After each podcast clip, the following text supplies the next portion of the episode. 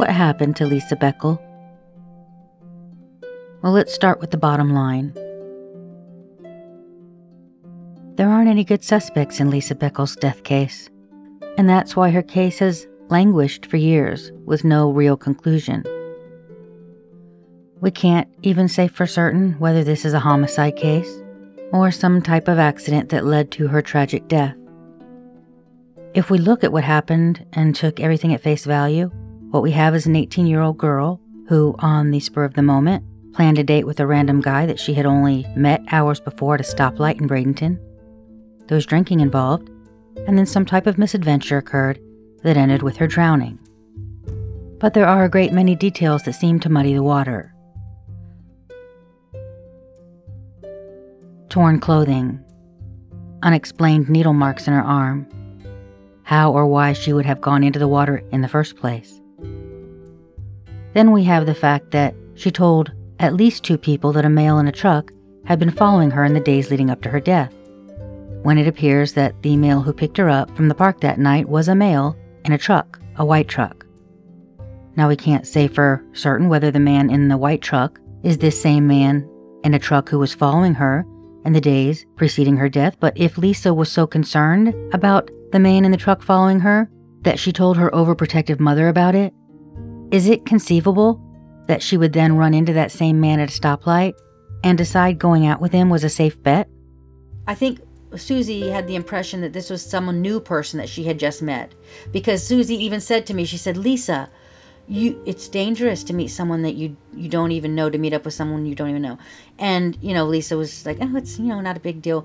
And and then at another point in the conversation she said did you even ask his name? And then she couldn't remember exactly how the conversation went but she got the name keith. And you know when i first started looking at this case from just my own lived experience i thought i was biased. I thought i don't think she would have gotten into a car with someone she didn't know. And so i was in that mindset. But then one of her friends, another one of her friends, reached out to me and said, I think she would have. I there were two occasions I was with Lisa where she we were driving and she was waving at a guy that um you know and she waved him down and she got his phone number a guy she didn't know right on the street just to wave him down and she was gonna go out with him. So when you know that that is a possibility, then you can't rule it out that just someone that she had just met that no we don't know that she had just met that evening tried to scare her, and especially when she told me about the, the truck following her. Yeah. I tried to, you know, I said, Lisa, make sure you lock your doors. I said, make sure you lock them. Don't let anybody pull pull you over or anything like that, or get to somebody or some place where there's people around that they can protect you, help protect you, or something. I was trying to, you know, that worried me and, you know, at first I thought, oh, she's just worrying me, trying to worry me. But then I thought, no, Lisa wouldn't do that. I don't think she would do that. I think she really had somebody following her. Well, did you put that together when Susie told you what she knew? Did you automatically think, um, she, she, was meeting someone in a white truck and she just told me the other day that, that there was someone in a truck following her. Did you put that together and think it's the same person? Um, no, I don't think I did. No, I, I really don't think I did. And and the reason why I agree with that, I don't think you did, is because when you were at that scene of the car later that evening, when the when you met the police there with the keys, and then you ran into Willie Oliver, you didn't say to the police. You you said that's what he's describing sounds like Brian Irish. You didn't say, you know, her friend said she was meeting some. You know, we were told that she was someone was following her in a truck someone following her in the days leading up to it essentially sounds like someone stalking her. Yes, yes, definitely. And and I that's did. why I'm wondering: would she have gotten into the person that was following her? Would she then have met at a stoplight and got and and decided, okay, well, he's been following me. Let me see if I'll get, uh, I'll go out with him. I can't say for sure. I would hope not, but she was very like I like I was trying to tell you, she was very outgoing with people. You know, she would talk to people. You know, you know how you train your child not to talk to strangers and not to, yeah, not to take their hand or not. You know, well, she did everything like that. She was, you know, she would talk to people and stuff, and I'd look and think what, you know, when she was little, she was like that, outgoing and stuff. I don't know. I don't know, Jenny, if she would have. Yeah. Done.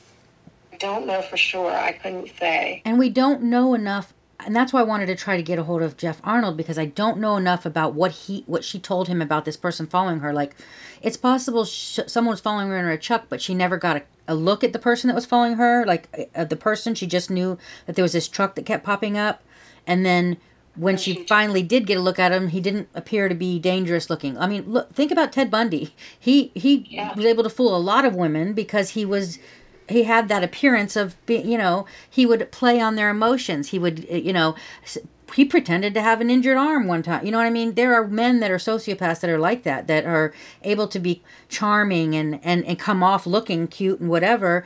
And you're not thinking, you don't, you're not really aware of that danger. You're not thinking someone would kill me. You might be thinking, you might be getting some weird feeling off of them. But I, I personally remember I had a lot of gut feelings that I did not listen to when I was young because I was naive that I should have listened to gut feelings and I didn't, you know, and so you don't even really, it's not well honed yet at that age. You're still basically a kid. So.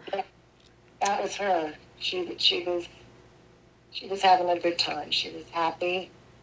She was always pretty much happy. I think, don't you think, Dan?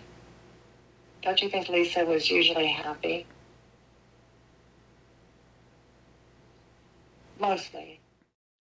We've got multiple sightings of a white truck out near Emerson Point from just an hour or so after she left Riverfront Park. Then the next afternoon between 10 and noon, before the search for her even began. And then another sighting around 8 a.m. the next morning, after her clothing was found the previous day, but before the police made it to Snead Island and her body was found. We can't say for certain whether any of these white trucks are the white truck that she left Rossi Park in. It would seem strange that if she got into the white truck at around 8:15 or 8:30 that night, that by 9:30 when a white truck is first seen with its door open near the area where her clothing was found, that she would have already been so inebriated that a drowning occurred. Is an hour long enough to become inebriated? I suppose it is if you're chugging straight from a bottle and you're drinking most of that bottle yourself. Or is it possible that she and whoever she was with were down in that area on Snead Island for an extended period of time that night. One detail that emerged shortly after Lisa's death was that Indian Joe told Lisa's mother that he had heard a female crying or screaming that night. He also mentioned hearing the door of a van slide closed, both presumably coming from the same general direction. We have no idea, though, whether either of these sounds were related to Lisa's death. Their mere existence hangs out there as an unknown, like all of those pieces of rope at the scene. Were those somehow associated with Lisa's death? Or just more garbage left in that area? To me, that wallet and where it was found is a key to this story. The only thing that makes sense about where it was found is that someone headed off the island, tossed it out the driver's side window, as they drove away from the scene, because it was found about a thousand feet east of the area where her clothing would have been, lying in a ditch.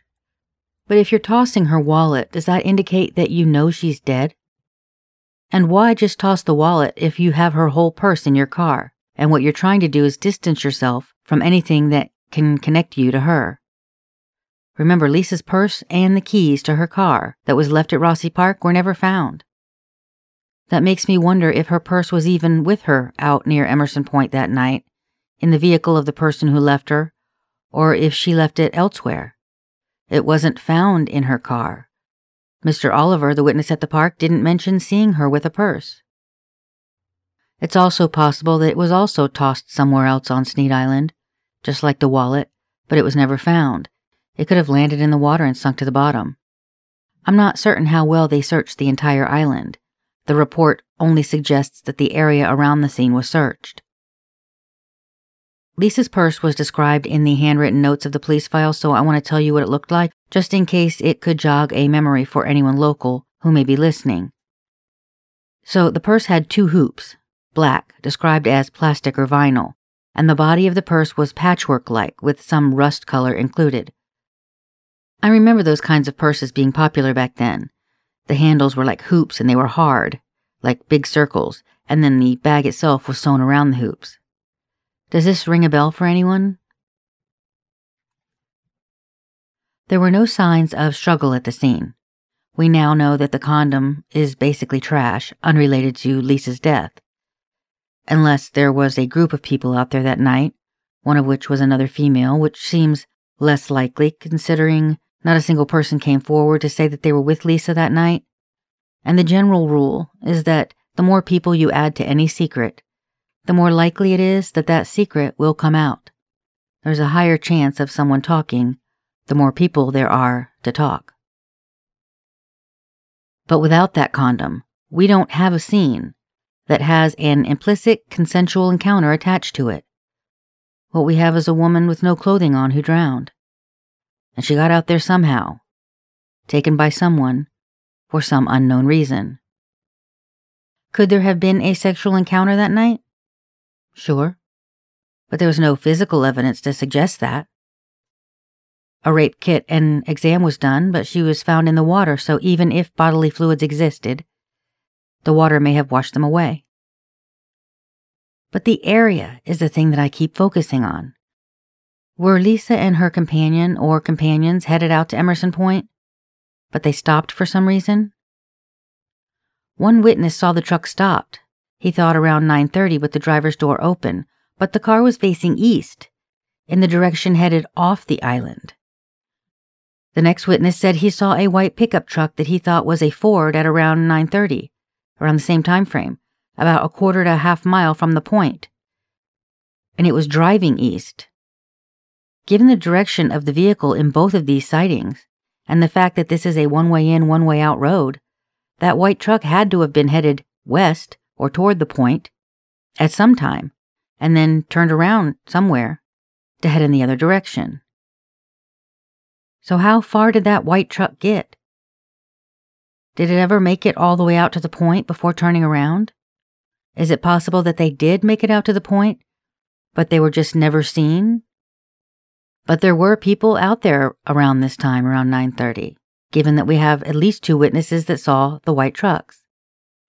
An hour later, around 10:30, when that second witness was leaving Emerson Point, he saw a white male, 5'10 to 5'11, 165 to 170 pounds, with a hat, a cap, t shirt, and a pair of jeans, standing near the edge of the water looking back as if he was looking for something or someone. This person was standing near the curve where the body was found, according to this witness. And this curve that he is speaking about would have been further down the road, further east, than where her clothing was actually found. But now that we know that that condom is unrelated to Lisa, I'm starting to look at this spot differently because there is no indication that Lisa was taken to this spot for some type of sexual encounter, and every reason to believe anything like that could have occurred in the vehicle or any number of other places more appropriate than 250 feet into the woods off the side of the road. I'm starting to wonder if there are other reasons why the driver would have been stopped at that point in the road, facing east when they were headed off the island. Did Lisa ask him to stop? Maybe she felt like she was going to throw up. That's not out of the realm of possibility given her state of inebriation. Maybe she had to pee. Or maybe there was something going on in that vehicle that she felt she needed to get away from, and she demanded to be let out of the truck. There are any number of reasons why the car may have stopped, but we do know that it wasn't her car, so the driver of that white truck is most likely the person who physically stopped that vehicle. And I want you to think about those tears in the clothing for a minute. Her mother describes one tear up around the shoulder, and we know there are tears in the skirt, particularly the waistband. What if Lisa did demand to get out of the truck and open the door, and the driver with his right hand grabbed her, grabbed her shirt, and it ripped? grabbed her waistband, and it ripped. And that's how her clothing got ripped. That still wouldn't explain, though, how her clothing was then completely off her body when she was found. Now, a word about the man in the white truck. Let's say, for the purposes of this scenario, all of the white truck sightings in that area of Emerson Point on that Friday night near the scene are the same white truck. What if every sighting was the same person looking for Lisa? Someone who knew she was out there somewhere because either he left her out there, or maybe even someone else told him that he'd left her out there someone who, by Saturday, had begun to panic because her car was still at Rossi Park, right there where Lisa had walked away from it the night before when she left with him. That's one scenario. Someone went out there with her, something occurred, and for whatever reason, he left her out there. Someone who knew that he had screwed up, and screwed up so bad that it's something that could never be fixed. And so that first instinct is to distance himself from anything that had to do with Lisa Boeckel and anything to do with what happened to her. Later, or maybe the next day when he realized her car was still at the park, he went back to look for her and he panicked. If you're the person that I'm talking about, the person that I'm talking to, the man in the white truck, the last person who was with Lisa Boeckel that night out near Emerson Point, where her body was found floating in the water, if something happened that didn't involve murder, maybe an accident, I'd like to encourage you to come forward. I can't say, and police can't say that a murder occurred here. We don't know what happened. But what we do know is this an 18 year old girl with all of the potential that every one of us had at that age died. And those who loved her, those who knew her, those who deserve to know the truth continue to live with unanswered questions. Please, don't be the person who keeps them from getting those answers out of a simple and base concern for yourself, afraid of what could happen if you tell what you know. We all have to be better than that. Every single one of us has to be better than that. And most of us have done things while drunk that we would not likely do when sober. So there remains the possibility that whatever occurred amounted to an accidental death. Maybe she was drunk and she did jump into that water. Or you guys went skinny dipping and something happened, and, and then you left. Frankly, I am gutted to say that that's the best we can all hope for. And that is truly shitty. But do you know what would be even shittier? To leave her family and friends wondering for the rest of their lives if it was something even more horrific. Because that is what they're doing, you know, every time they think of her. Scrolling through all the various evils that girl that they adore may have endured in her final moments. That is what they're doing. They're thinking about the horrible possibilities, and those visions are sliding through their minds with the jagged harshness of a faded reel to reel movie that ends with that unsettling flap flap of film strip slapping against the machine as the tape escapes the spool. So many of you guys reached out begging me to solve this case, but I can't do that.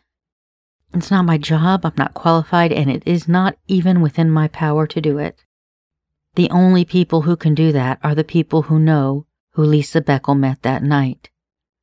And that's either a random person she just met in Bradenton at a stoplight, or someone she already knew, and Lisa lied when she spoke to her friend Susie about who she was meeting.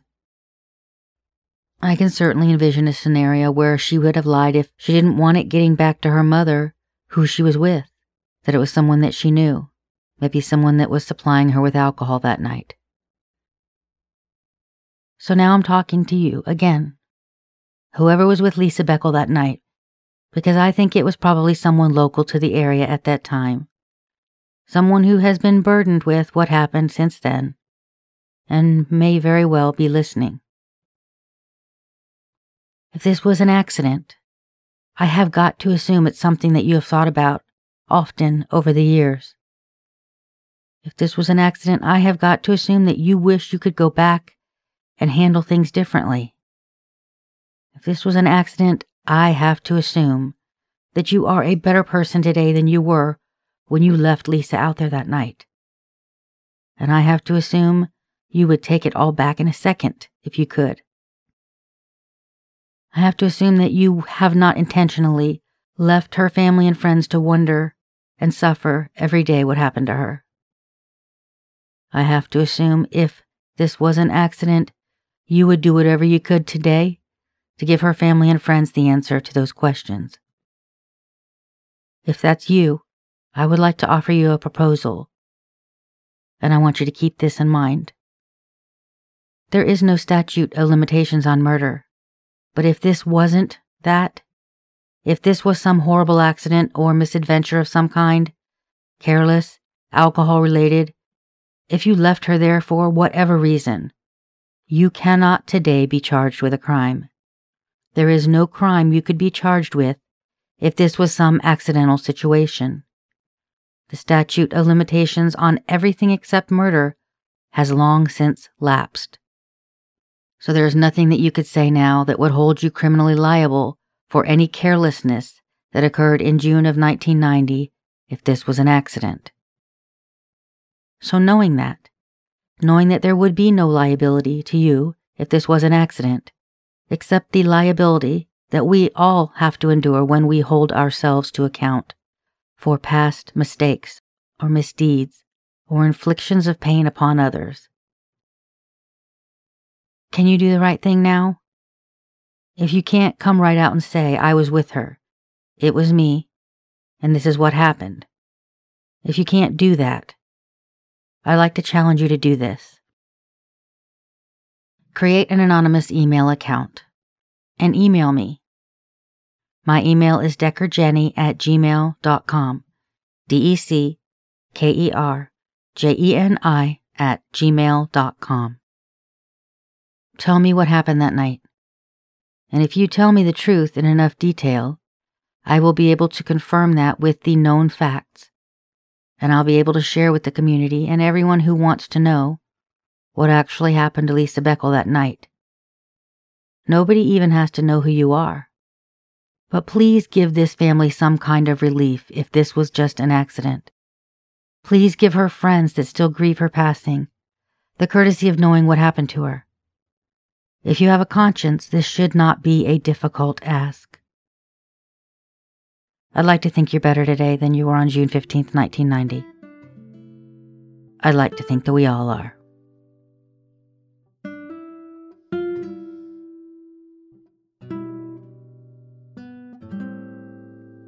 I was given the opportunity to review a journal of sorts, written in Lisa Boeckel's own hand, over a short period of time at the end of 1987 when she was in high school, a couple years before she died. I believe even in death, people have a right to privacy, so I won't discuss the specific details and incidents that she wrote about, things that had already been shared with me by people in whom Lisa had confided. But I will tell you what I gleaned about Lisa from them. There were people around her who did not protect her soul. Her young, teenaged, barely lived in soul. People who abused their relationships with her in a way that most certainly was not conducive to a healthy outlook on interpersonal relationships. I believe these individuals changed the person that Lisa was meant to be and they had a severe impact on the way she viewed the world around her and her own place within it. I believe many of the choices that she made in the last couple of years of her life, most certainly in those last days, were a reflection of and in reaction to how she saw herself through the eyes of those who should have known better than to look upon her in that way at all. This case has left me with such overwhelming sadness. Researching it has been an experience like no other I have had to date. The extraordinary amount of emails and private messages that I have received, as well as comments on my Facebook post, were just the start. I had late night phone conversations. I got emails that begged me to keep their names out of it, but desperately needed to share their stories and memories of Lisa, about the last times they saw her, the last words she said to them, their last experiences, and sometimes the things that they wondered about this girl that they once knew, a girl they needed to know what happened to. I have read emails that describe vivid nightmares about Lisa, deeply sad and disturbing emotions that her friends had about her death, and always the questions. Too many of them described what amounted to, in my layperson's opinion, survivor's guilt, telling me their personal what ifs, wishing they'd been with her that night, blaming themselves for something that was well beyond their control. Unsolved death cases are like a cancer that metastasizes through families and communities, leaving sadness and regret in its wake. People blame themselves, they blame others. This story isn't just Lisa's story, it's a universal one to cases that go cold when all that's left is a huge case file, unanswered questions, and nights when friends and loved ones close their eyes and cannot bear what they see, when the images in their minds transform into that hellscape that are the what could have happened scenarios. What happened to my daughter? What happened to my friend? What happened? It's unspeakably heartbreaking. Very often the why goes unexplained, but in those cases, at least we know what occurred. But when you don't even know what happened, the whys aren't within your grasp. There is one fact that is indisputable. Someone, at least one person, knows what happened to Lisa Boeckel that night. So I'm asking for her friends. I'm asking for her family. I'm asking for Lisa. Don't abandon her again. I just hope and, and pray that there is closure, you know, for her for her mom's sake because um, you know, she she deserves she didn't deserve that. No. And she um she was a good soul. If you have any information about the death of Lisa Boeckel, please contact the Manatee County Sheriff's Office at 941 747 3011, extension 2526. Music this season courtesy of Blue Dot Sessions. Thank you all for listening.